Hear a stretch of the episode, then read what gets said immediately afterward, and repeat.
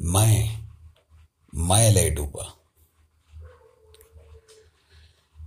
शिष्य अपने गुरु के दर्शन के लिए घर से चल पड़ा। रास्ते में नदी पड़ी।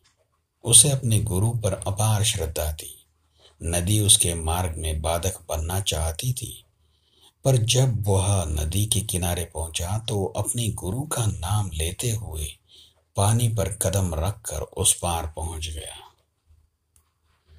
नदी के दूसरे किनारे पर ही, नदी के दूसरे किनारे पर ही तो गुरु की कुटिया थी। गुरु ने अपने शिष्य को बहुत दिनों बाद देखा तो उनकी प्रसन्नता का ठिकाना न रहा। शिष्य चरण स्पर्श के लिए नीचे झुका ही था कि उन्होंने बीच से ही उठाकर गले से लगा लिया। क्षण भर में ही उस, उनका ध्यान भंग हुआ। उन्होंने सोचा, मेरे नाम में यदि इतनी शक्ति है तो मैं बहुत ही महान और शक्तिशाली हूँ। और अगले दिन नाव का सहारा न ले नदी पार करने के लिए मैं मैं मैं कहकर जैसे ही वह कदम बढ़ाया कि पाँव रखते ही वह नदी में डूबने लगे और देखते ही देखते उनका प्राणांत हो गया।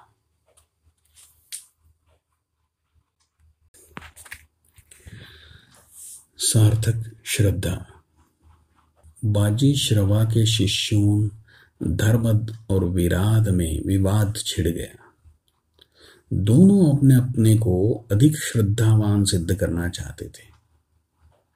दोनों गुरु के समीप गए और निर्णय देने का आग्रह किया।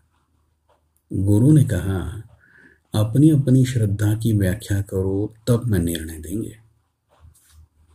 धर्मद बोला, देव आश्रम जीवन में आपकी प्रत्येक बात मानी।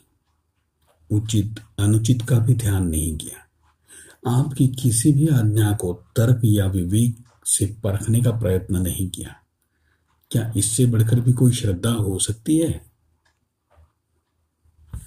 गुरुदेव मुस्कुराए।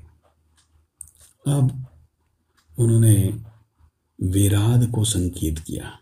विराद बोला, भगवान मुझे ज्ञान की प्रबल आकांक्षा है। अतः आप पर श्रद्धा भी अगाध है। पर साथ ही यह भी परखना आवश्यक समझता हूँ कि जो कुछ कहा या बताया जाता है, वह सत्य से परे तो नहीं है। सत्य का मूल्य अधिक है, इसलिए सत्य को पाने के लिए, सर्वस्व छोड़ने के लिए तैयार हूँ। गुरु ने कहा धर्मत सत्य को परख कर धारण की जाने वाली श्रद्धा ही श्रेष्ठ है।